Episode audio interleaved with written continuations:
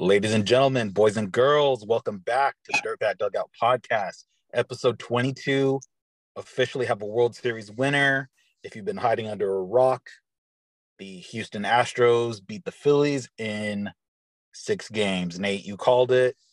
Uh, what an electric World Series. Otherwise, I know myself, I'm disappointed a little bit that the Phillies kind of let that slip from them.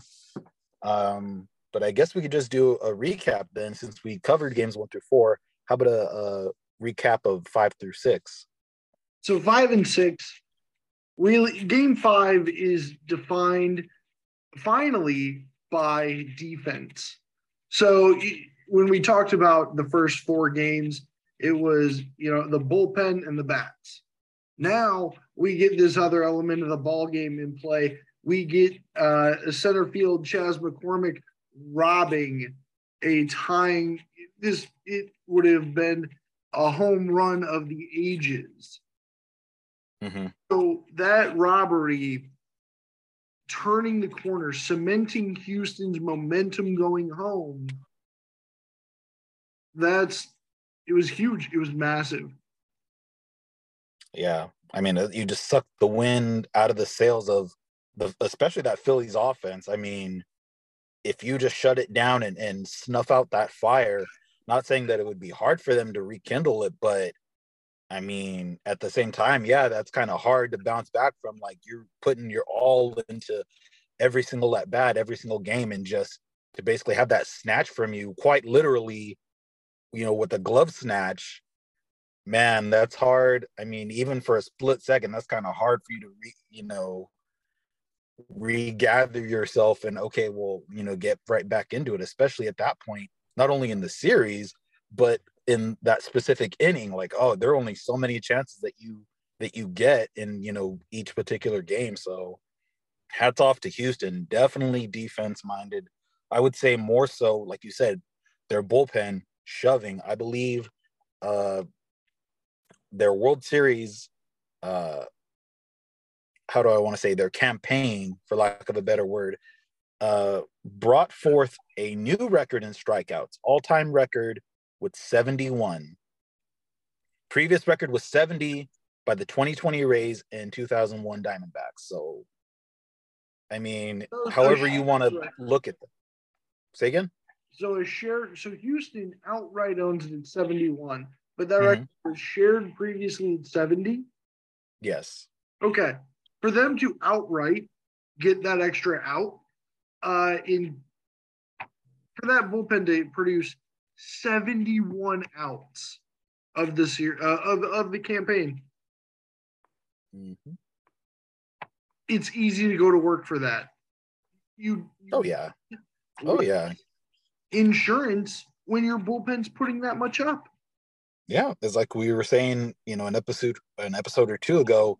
You you have that extra insurance. You know everybody behind you, whether that's the starter putting in the work, whether that's your relief, or whether that's the save. At any point, you know either the dudes in front of you or the dudes behind you, you know, have put in that work. You know, all together as a collective unit, you guys have made the key outs again, leaning right back on that Phillies offense. You know that you've snuffed out any potential route, any potential rally, anything anything that they could they could muster. I mean, obviously you took it to six, could have easily gone to seven, but the fact that you're following that now championship with that many outs, a historic amount of strikeouts.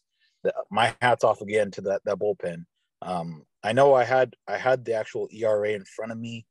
Uh, I might have ex- actually deleted that that screenshot, but we'll probably get back to that you know, eventually anyway. But I know the main thing being that again, it, it's really that bullpen that that really set the tone for not only their offense, but for the rest of the defense, you know, the outfielders, you know, everybody that isn't on the mound. So again, hats off to them. Absolutely.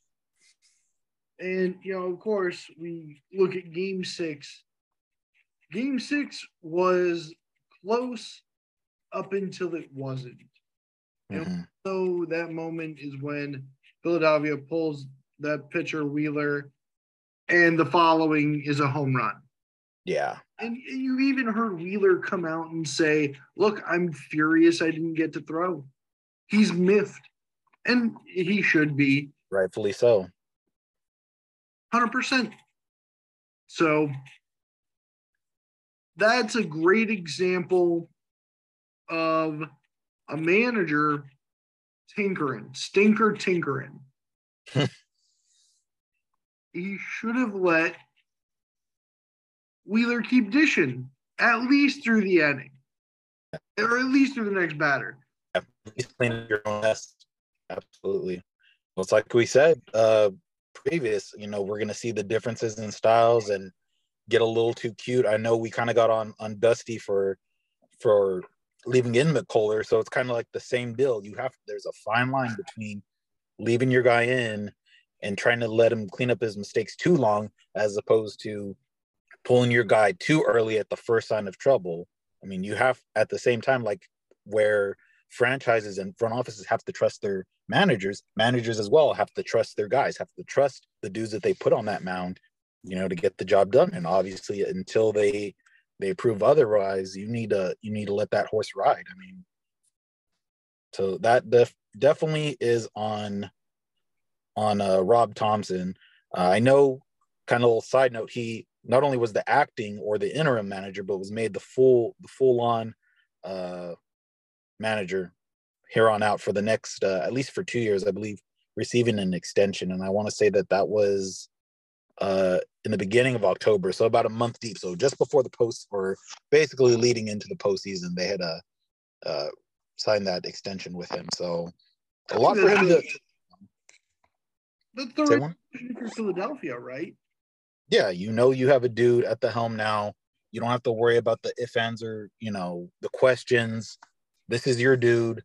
You know, all out. You know that he has now has that experience and now you know fully knows what you guys are capable of. Uh, going back to that post firing point of Joe Girardi, you know that he has the full helm now. It's not just oh well, what can I do with uh, I don't want to say the scraps, but like just that visual. What can I do with the remnants of what he's done and implement into what I'm trying to build? Now he has the full full helm, not only for this postseason experience, but now for the next two years are we going to see Philadelphia back in the World Series in the, under his tutelage? I'll say no, but only because the National League is really stacked. Um, but I will say that they very much are playoff worthy, uh, playoff bound, however you want to look at that. Definitely can make a case. I mean, if you can, I don't even want to say with the the uh, expansion of the playoffs, just in general, you know that they can at least reach that mark. And once they're in, obviously can hang with the big boys, for so to speak. You know, all the 90 plus, 100 plus, 110 plus win, you know, they can make it obviously to the dance and a lot farther than, than some of these other teams. So very much worthy. I don't know if World Series necessarily. Um, they might have to show me something in free agency though. I might I might have to have maybe because I don't want to say bullpen necessarily, but if you get like a big name in that respect, like that just helps supplement, then absolutely. But they're definitely a playoff worthy team. I would say that. That makes sense. Given the experience of being in the World Series, uh, just getting edged out by Houston, because that's really what happened. Uh, Houston made incredible plays, very high IQ baseball plays, uh, at very clutch times. And mm-hmm. that is what helped make the difference in this World Series. Just a couple different edge plays. You also got to think, I mean, what if there's that no no? That's huge. I don't care if it's just in the general regular season series or if it's the playoffs or whatever. I mean, a, a no hitter is significant no matter what. So you know that could make that could have made the world of difference especially considering kind of how we were saying before justin verlander himself didn't make quite that great of an impression so if you flip maybe one or two games You know, you're thinking, oh no, well, they just had it the entire time. Well, no, it took literally a no hitter and coupled with the fact that your ace or one of your aces, however you want to look at that, wasn't on his best game, it could have easily gone to seven, could have easily flipped the other way, and could have been Phillies in six.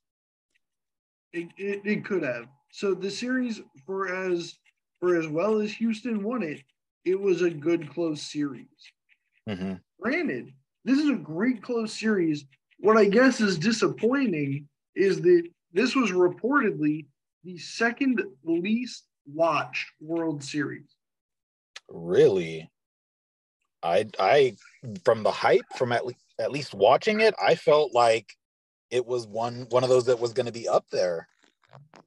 I I was shocked to see and you know just to read what ESPN reported in the fact that well it was probably less watched because it was pitted up against a lot of good you know there was a a great college football slate that took viewership away uh there were other sporting events going on I could see that. Could it also be a part of everybody's kind of tired of Houston being in the series? I mean, the last three of four, the last four, no, three, three of five, three of six, three however many.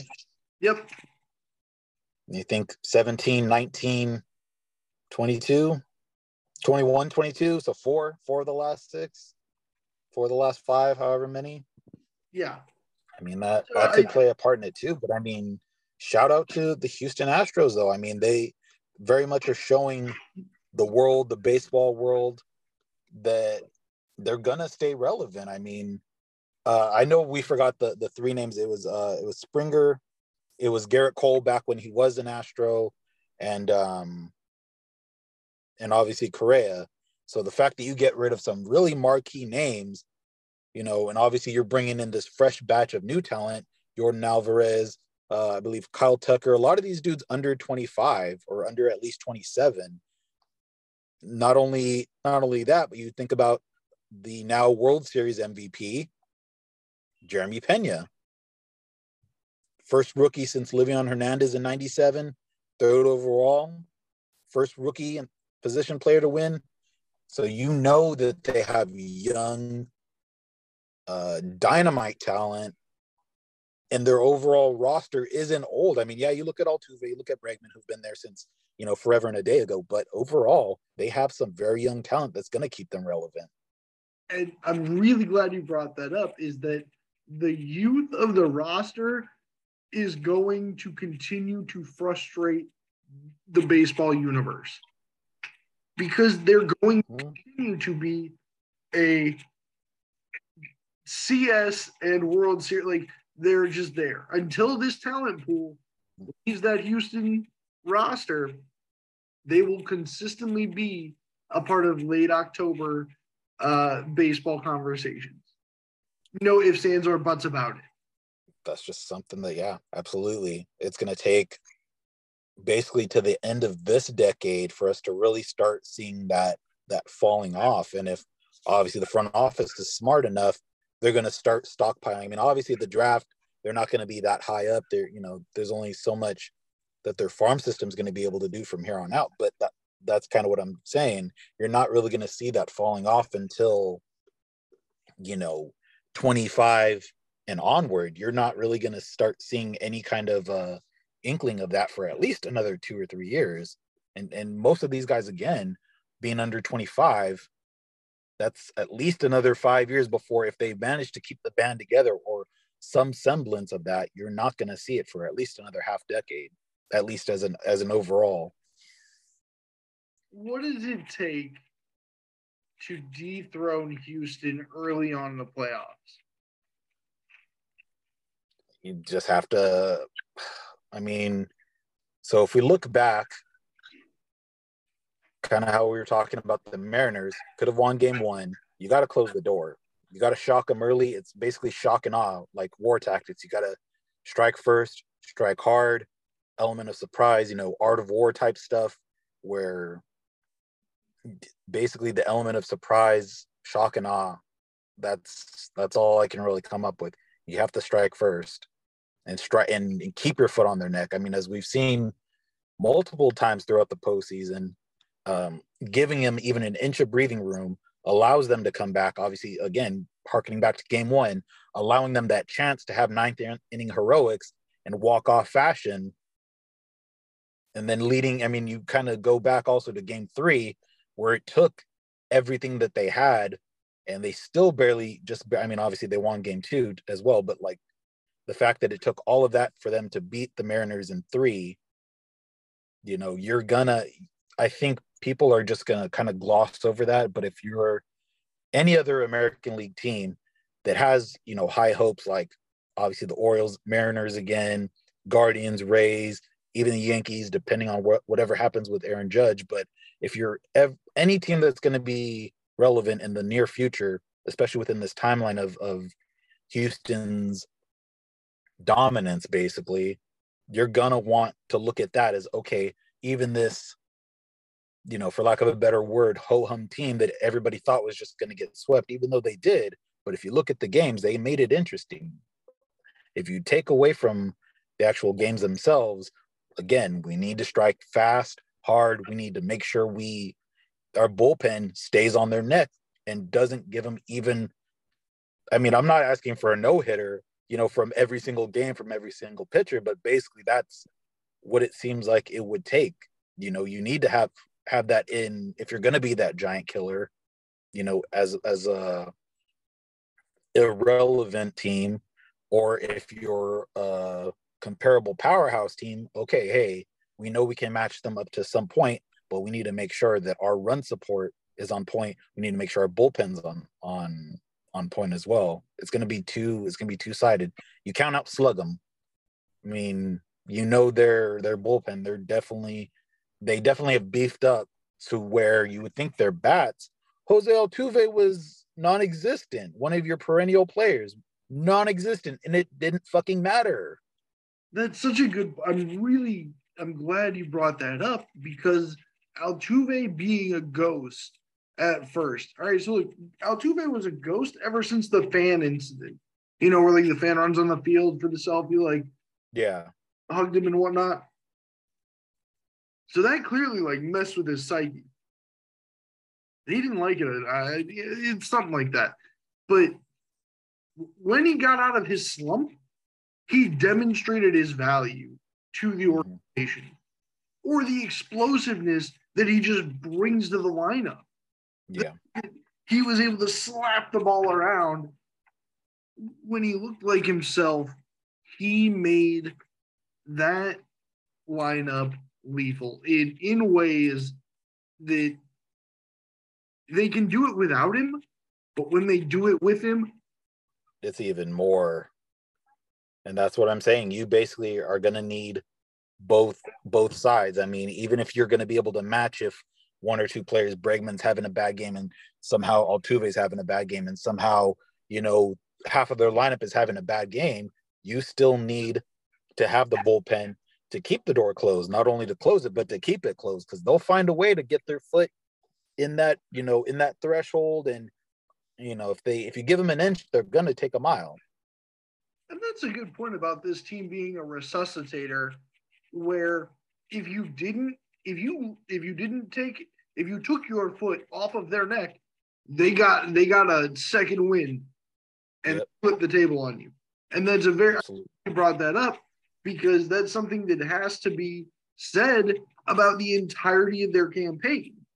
It, mm-hmm. it, it epitomizes their postseason and the fact that they had nine lives, and if you let them live, they made you pay for it. Every single time. Every single time. Like I said, you look throughout. I mean, you get the little DVD, you know, that I'm sure is to come and you put that you put that up and you play through and if you get an honest look not just the you know the hype surrounding the run that i'm sure you know because it's an astros merchandise that you know it's going to be but if you look at an honest look at each game you can see that word time and time again you give them an inch and they capitalize and i mean that goes for any team but more specifically kind of getting back to the general question of what what you were getting at as far as the american league as far as any team that's relevant right now, or that hopes to make that next step, I'm looking at you, Baltimore. You're gonna need to stay on them.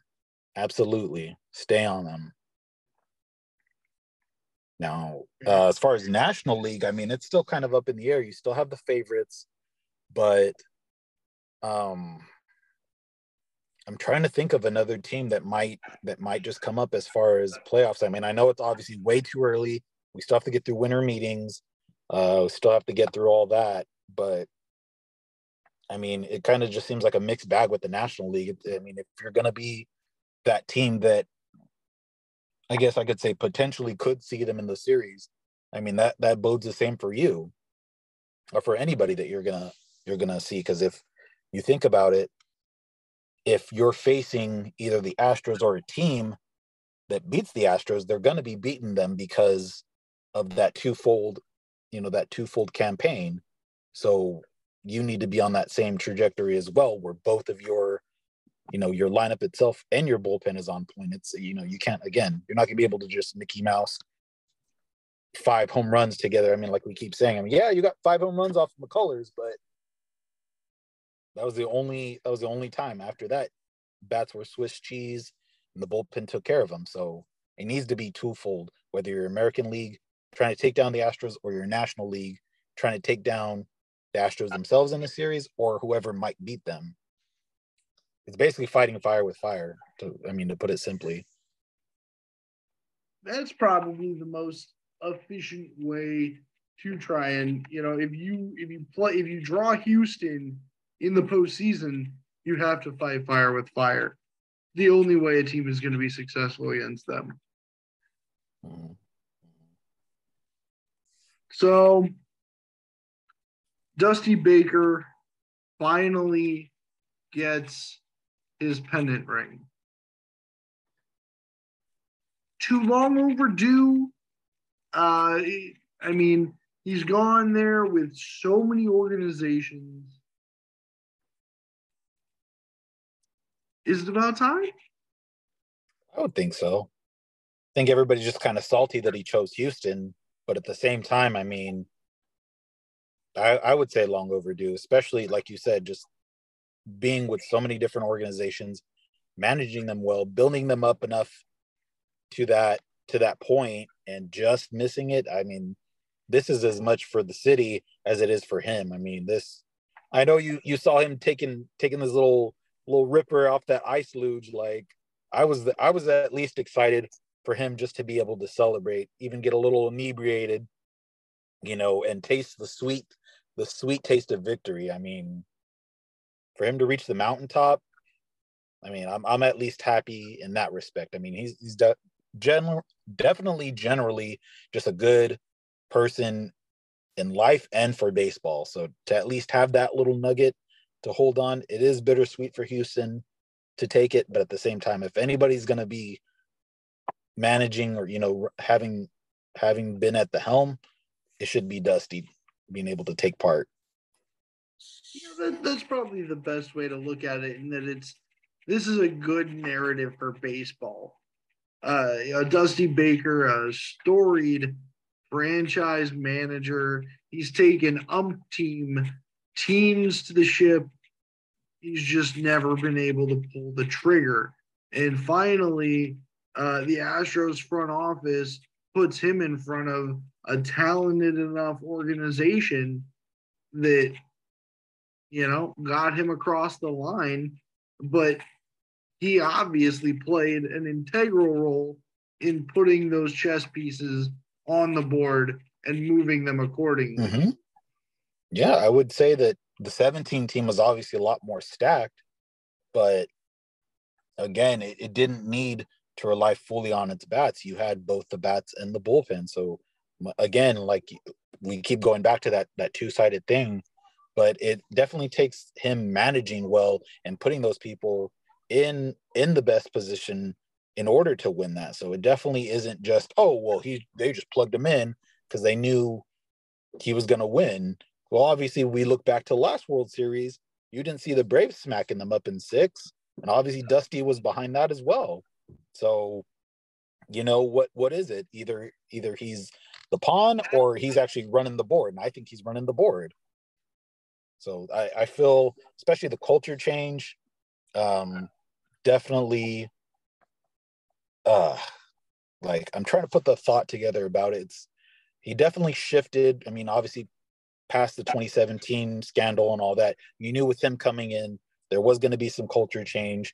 You know that there was going to be, it was going to be him being hands on. It definitely wasn't going to be, like I said, him just being a pawn and we're just going to put this face that everybody likes because nobody's going to hate us. Not like, no, people still hated them. People are still salty, even with Dusty at the helm. So, you know, it definitely was him.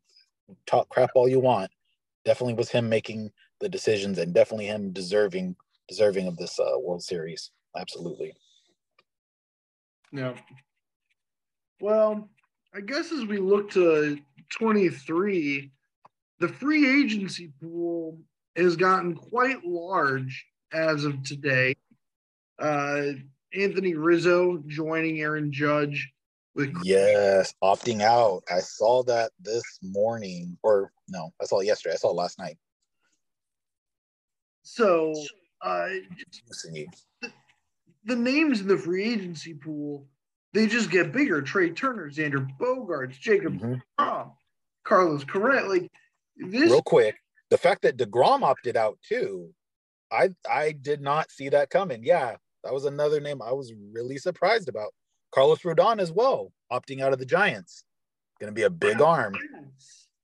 Oh, I'm glad you brought him up too. So this, because that just demonstrates what a packed free agency market baseball has right now, and a lot of talent that if it gets plugged into the right place is going to make some teams very, very happy. Mm-hmm. Absolutely. I mean, it's basically I don't want to say a wish list, but in in some sorts, like a lot of teams are certainly going to be salivating at the mouth, knowing that all these different names are up for grabs now. do, do I for a consistent guy like Trea Turner, or do I go after a defensive guy like Rizzo, or do I need an ace in Degrom? Uh, it, like there's there's a little there's so much flavor in this free agency market. There's a little bit of everything, and all of them are excellent talent. Mm-hmm. Yes, that is exactly what I was going to say. A little something for everybody. You really can't go wrong if you want to bolster your bullpen. There's plenty of great names. If you want to go for a consistent bat, consistent defense, like you said, plenty of that. Uh, I I definitely am going to be keeping my eyes on MLB Network, MLB, you know, both both pages for at least the next several weeks. You know, basically through January. I mean, uh, I know winter meetings themselves are uh, December sixth at San Diego, um, or I mean during that weekend. But I know the the draft lottery specifically will be on the sixth. So I know there's going to be a lot of uh, negotiating there's going to be a lot of just obviously the behind the scenes stuff, but in general, that's going to be if we don't hear anything before that actual date, you know, within the next month, I think by then, roughly December itself, the month of December would, I mean, there's a lot of potential for December to be to be the month of, of craziness. I mean, you think February is pitcher catchers, I believe, or is it January? usually February. Like the last week of January, first week of February is pitchers catchers. So those yeah, yeah they threw me off this year with the delay. They, they right. decided to make that towards the end. Yeah. So okay, so that's that's what I was saying. But if it's not within December by January, for sure, we're going to hear a bunch of craziness because obviously you're going to have pitchers and catchers coming up. Obviously, we're going to have the. Uh, I know I, I received an email for. Uh, I think it was single single and like group group tickets for uh for Camelback for spring training. So you know things are already starting to ramp up, even though obviously we were just in the middle of the postseason. But um, it's definitely at that point where teams are going to start being mind, mindful of 23. It's it's it's going to be here before we know it. November is almost halfway through. As crazy as that sounds, you know we have again the winter meetings coming up. A lot of negotiating coming down the coming down the pipeline. January will be here before we know it. February, like I said, pitchers, catchers, spring training. Before you know it, again, April is going to be rearing its beautiful head around. to give us 23 regular season baseball. So uh, I am again keeping my eyes glued to both pages, keeping my ears on the ground. It is going to be. I feel like this is going to be one of those winners where we're probably going to have to cover it over like two two episodes. I'm pretty sure with the names that are coming out. With all of the deals that are going to get done, it'll easily take two episodes. It's just. I think so. Oh gosh. It's gonna be too much. I mean, It you think about all the dudes who have uh exercised, which I will say, I have to leave a side note. I know we were thinking that Wainwright was going to leave, but he actually signed another extension for a year, so one more year. Uh, I'm not sure the amount, but he he definitely confirmed at least one more year. Uh, player option was also exercised for uh, Nolan Arenado as well, so five years, 144, opting into it. So in club control through the 27 season. So maybe the Redbirds make make that push next year. I mean, obviously not not having Pujols, you know, not that he was, you know, 2010 Pujols, but at the same time, you know, you're still gonna miss that bat. You're gonna miss Molina a little bit, but overall, the fact that you have those two perennial all-star uh, level players coming back could make a push. Uh, i know the yankees uh, club option was exercised for luis severino. So i mean there's some some teams that have already made made their moves even within the last week or two. Um it's just it's really going to be an exciting oh i'm sorry i have one more. Uh, edwin diaz as well five year, hundred mil. Who, uh, who was that with? The Mets with his extension. So Oh, he didn't. Nice, an extension. Yeah. Mets also trying to stay relevant. You know, got you know their closer locked in. Um, but I don't think their spending's done either. I think they just had to make sure on the back end that their bullpen was obviously taken care of. But um, that kind of I, I forgot to mention that alongside with the uh, the Degrom thing. So you know that kind of got me thinking like, okay, well, did they try to throw the Brinks truck at Edwin Diaz, knowing that Degrom was gonna, you know, that he wanted a certain amount, or that he was planning to opt out? I mean, that's to be a tough arm to replace. I think. I think if you're the Mets organization, knowing that Degrom wants the free agency gives you that leniency and the ability to secure that deal with Diaz.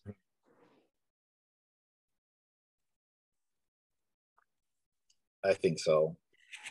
It's just gonna again, it's gonna be a tough arm to to try and replace. I mean, no matter how you try to slice it, unless you get some.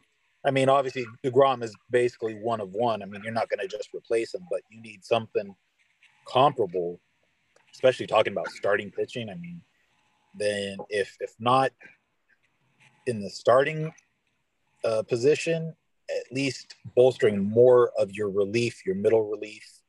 You know, knowing especially that you have locked in your closer, but you're you're not going to pull him out for three innings. You're at best you're going to do eight and nine. You still got to fill out seven through maybe five, maybe four, depending. I mean, you still got to fill out at least three innings worth of of play just to bolster whoever you're going to have come in the starting position. That's going to be a, a tough a tough hole to fill. I mean, you, but but hey, they could they could figure out something else. They could just redo a whole new set. I mean, obviously we don't have uh, the Wilpons at the home at the helm anymore. Obviously, uh, Steve Cohen has has not been shy at throwing money at any problem. So I mean, that could be something where maybe they're they're just trying to reconfigure something that's a little more player friendly. I I don't know. It'll be interesting to see what shakes out of it. That's for sure. hmm So as we wind down, um, best draft lottery odds. Who who lands where in the draft lottery? What do you think? Uh, well, it looks like it's a three-way right? tie from what I've seen. looks like Washington, Oakland, and, and Pittsburgh have 16.5% chance. So that would be my best bet. Uh, from what I'm seeing, it says Cincinnati with 13, Kansas City with 10, Detroit 7.5, uh, Texas 5.5, Colorado with 4, Miami really 3%. With a record. Even the Angels have a 2% chance. Uh, Diamondbacks, wow. 1.5. Cubs with 1.1%, Minnesota's under a percent, Boston's under a percent, White Sox are almost at half a percent, the Giants are about half a percent, Baltimore uh, under half a percent, 0.4, and then the Brewers with uh, 0.2, so almost a quarter of a percent. So it basically looks like it's a three-way tie. Even if Cincinnati somehow uh, ekes it out with 13, I would say Washington, Oakland, Pittsburgh, uh, maybe Cincinnati, maybe even the Royals with that 10%, if, you know, however that works out. But I would probably say, oh man, probably Washington, just because I think they literally had the worst record. I know Oakland was right there, and obviously Pittsburgh, that's where they're all at 16. But I think Washington takes another another uh, number one. It'll probably be literally one, two, three, and then maybe Cincinnati with the fourth or fifth, and then you know the rest of it's kind of a mixed bag. But I'm gonna go out on a limb and, definitely, well, not really a limb because I mean, Nationals were kind of booty cheeks this last. oh, I mean, we were the the basement dwelling fuck shits of the league, man. Uh, it was a, a happy day when we won. Uh, it was really fun to play spoiler to a lot of yeah in the late season. That's especially that NL East, man. That NL East, you're just like like we kept saying that last month of the year. If you're not in it, the best you can do. Okay, well, I'm for damn sure ain't winning. I know for damn sure you ain't winning. They're gonna make it that much harder, and I know they can at least rest easy at night, knowing, hey, we kind of screwed the Mets over in some respects against you know that that first place, that buy, and you know obviously they got they got put through the ringer going through wild card and all that. So I'm sure, you know, they can at least uh, hang their hat on that. So, and to walk away kind of with the first round, definitely a first rounder, but at least maybe top three, another top three pick. I know the organization could use it. We need it. The fact that we don't have a talisman right now, we DC needs somebody to do something, so let's draft a guy, right? Mm-hmm. They got bolster. They got a deep, deep pool. I mean, it's gonna be a couple years anyway. You might as well just stock up all you can. So that's, I mean, that'd be ideal if if DC pulls out the number one pick. Uh, you know, I have no doubt that uh, uh, Pittsburgh and Oakland will be right there behind them. Uh, mm-hmm. we did spend a lot of time last uh, episode talking about Oakland uh, and then moving. Uh, you shared a very wonderful article about Vegas, mm-hmm. you know, funding initiative. I am just so smitten to see it. Uh, the A's stay in Oakland. Yeah, Vegas ain't paying, ain't putting up their purse. I know there's a lot of money in Vegas, but we'll be damned if we're going to be paying for you to come here. You kind of need us more than we need you. Um, which I want to take a quick side note and apologize to everybody because I know my mic was kind of, I tried a new mic and it definitely turned out to be dog crap. So I apologize for the crazy remix of our episode, basically the crazy lag. But that was basically the gist of it was just irresponsibility and part of the owners I know they were going through some money trouble as well, especially with inflation. So they're kind of just sitting dead in the water, you know, to put it that whole episode overall, as far as Oakland's concerned. Um, I think at this point, even though they're a couple hundred million shy because of inflation, I think their best bet is just to stay in Oakland, just make a splash. We know last year you kind of kind of sold it, but your best option is just to stay here, build off, So, yeah, like I was saying, you just you just gotta you just gotta follow through.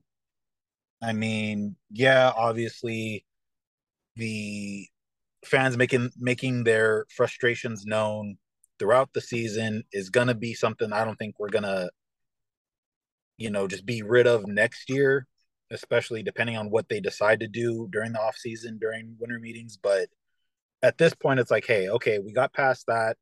You still have time to do right. That's, That's how. Uh, the the organization, the ownership, the the front office has the opportunity to say, all right, we're no longer going to be in opposition to the fans. We're going to take their gripes, groans, moans, complaints into consideration. We're going to figure out how to improve the fan experience, mm-hmm. get butts back in seats. But namely, what does any fan base want? Winning games. Winning baseball, absolutely. And until the front office makes the moves to start winning games again, and this all comes back full circle to what you pointed out early on that not a, a whopping goose egg in free agency.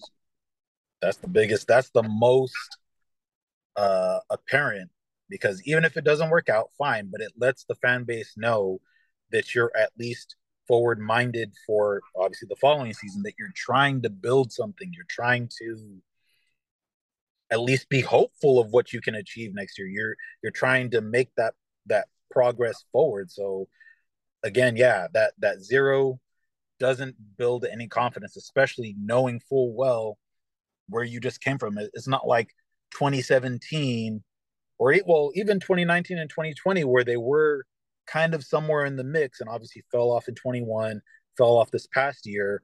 You know, it's not like you were you were in seasons uh past where you could get away with that kind of stuff. Like, oh well, we like our roster now. We're just gonna save money to make a splash. Well, for who? Because obviously now at the point where you could go after somebody big and start again, even if you want to call it a soft rebuild, you didn't do any of that.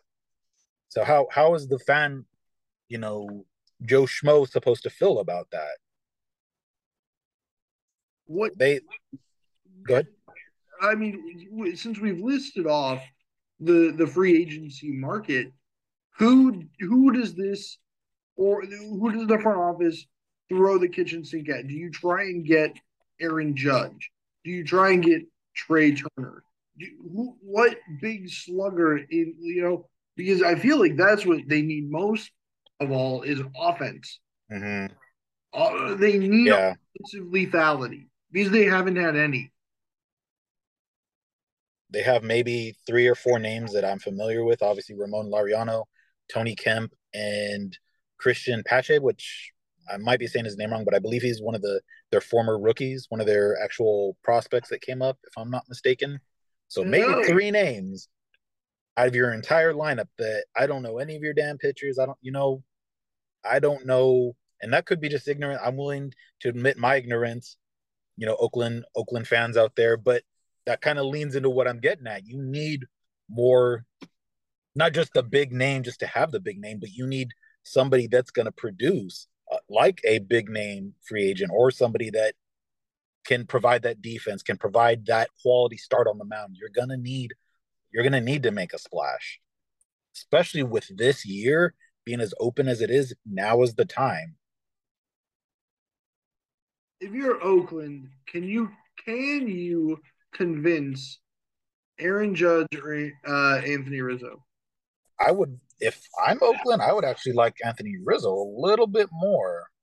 That's just me, though. I mean, I would still go after Aaron Judge if I can, but I feel like Rizzo would still want a big contract. I'm not. I'm not saying he wouldn't, but I feel like you could. He's a little more attainable. I'm not sure what their payroll is like. Obviously, they didn't spend any money, so they got to have something left in the tank from not from last year.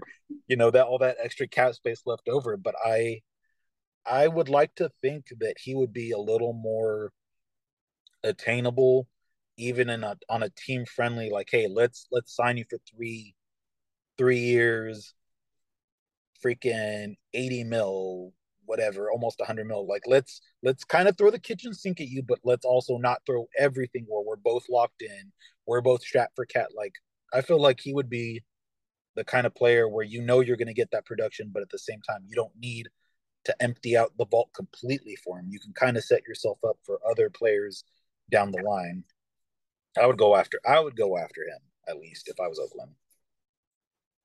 That's a that's a, a really a good argument for uh you know why economically you go after a guy like Rizzo whose uh bat and defense are just consistent. Mm-hmm. Rizzo is a consistent ball player. Uh, don't get me wrong, he's got his back injury problems that have uh, plagued him since he was on the Cubs, but he's worth, like you said, I don't have to throw everything at him. I just got to throw enough to get him to come. You can make the same argument for Trea Turner too. I mean, you know, you know his bats there. You know the defense is elite. You know the speed's there. So fine, you want to get you want to get a good. Again, if your focus should be from the infield and then work your way out or work your way in, however, you know you're you're doing things up up in the front office. You should. Come on, let me turn on this light.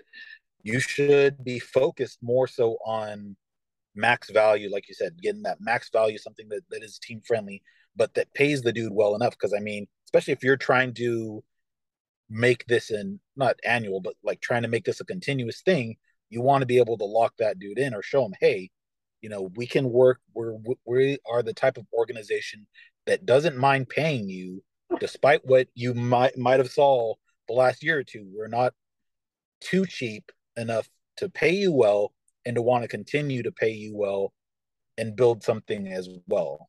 You know, it's not just throwing money, but also trying to build towards something. So maybe if Oakland can acquire Rizzo or Turner and then a big name, uh, you know, maybe they draft well, or you know, if they can find a way to bring someone else on uh, before next season's uh, trade deadline. With all of the because theoretically they should have money to spend. Uh, maybe it wasn't such a mm, bad decision. Uh, I'm hesitant to call it a bad decision, but certainly a decision that's confused me. So, uh, if you if you can make up for the fact of the goose egg, mm-hmm. then you know hopefully all will be forgiven. Well, yeah. not all, but most most will be forgiven, especially if you go after a high value name like that. Who will start helping the organization win ball clubs? Butts come back to the stadium. You know, life is happy again. Mm-hmm. So, but it's again, it's all it, it all comes down to did they, you know, that yeah. I think more than anything, they definitely need to lock up the stadium business. Kind of going back to that, they need to they need to figure out where home is and really start just investing fully into. I mean, because uh, obviously I have no dog in the fight, so whether they stay or go is really not going to affect me either way. But from a fan perspective, if you're gonna build something, you need to keep it wherever it's gonna be. You can't just back back and forth. Oh, here, like, how am I gonna be able to focus or be hopeful about the next season if I don't even know where you're gonna be playing? Even if location, even if I'm like here in Southern California, even if I'm a fan from far away and I have no real hope of really making the journey, you know, I still would like to know that that part of of uh, of business is taken care of, and that the focus is on winning baseball, regardless of location. Not knowing where you're gonna be playing next year, that's not even attract. That's not attractive to players. That's not attractive to fans. It's not attractive to um, the uh, staffing organizations that make ballparks run. Yeah, the vendors. That's the word I was looking for. Tony vendors. Like there's so many markets that get affected because somebody wants to be in indecision. They can't decide what they want to do. That's a lot of money too. You think this thing's a twelve billion dollar project? the waterfront. So if they decide to take that 12 billion and try to apply it to Vegas, I'm sure even though like you said uh, Vegas not wanting to publicly publicly fund it, that's still a lot of mo- money either to privately fund or to have the public foot the bill no matter what. So a lot of different parties, the city, obviously, you know, city government, local vendors, TV deals, players, fans, obviously whoever is living nearby, wherever you put this new proposed stadium, there's a lot of people aside from actual watching the game that are going to care about this. So you need to get you need to keep your house in order before you make that that next step. I mean, you got time now. Season's over. 23 is on on its way. You got to clean that up. Yeah, Oakland's front office has a lot just an insurmountable amount of work to do, and Lord knows if they'll even do any of it.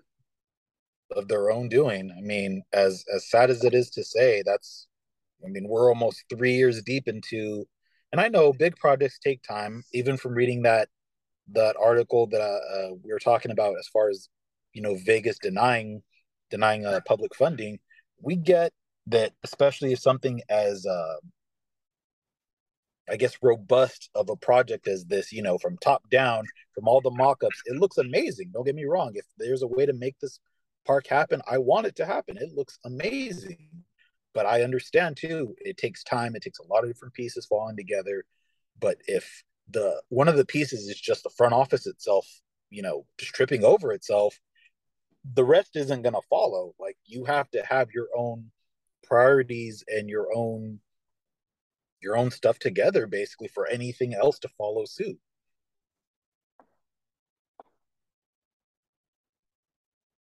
That's that's going to be the most interesting point is hopefully they do make a splash, but then that again that's also indicative of them trying to move forward either either or, but I think it's kind of like a you don't want to put the cart before the horse kind of deal. They I think they need to figure out where they're going to be and then work from there.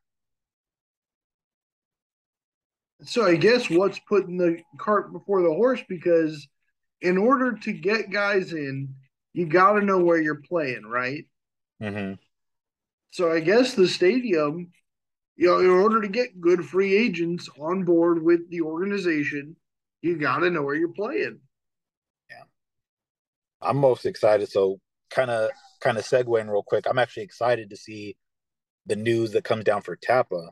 I know that the Rays are going to be staying in Tampa. I don't know how much you guys heard uh, from the last pod, you know, with all the the craziness, but Tampa as well looking for a new stadium. I don't know when that'll happen, or it, that's just kind of more uh, hopeful.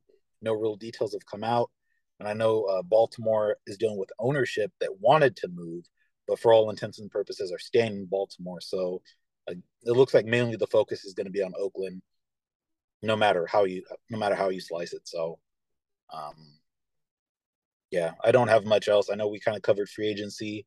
Um, some players, you know, opting out, opting in.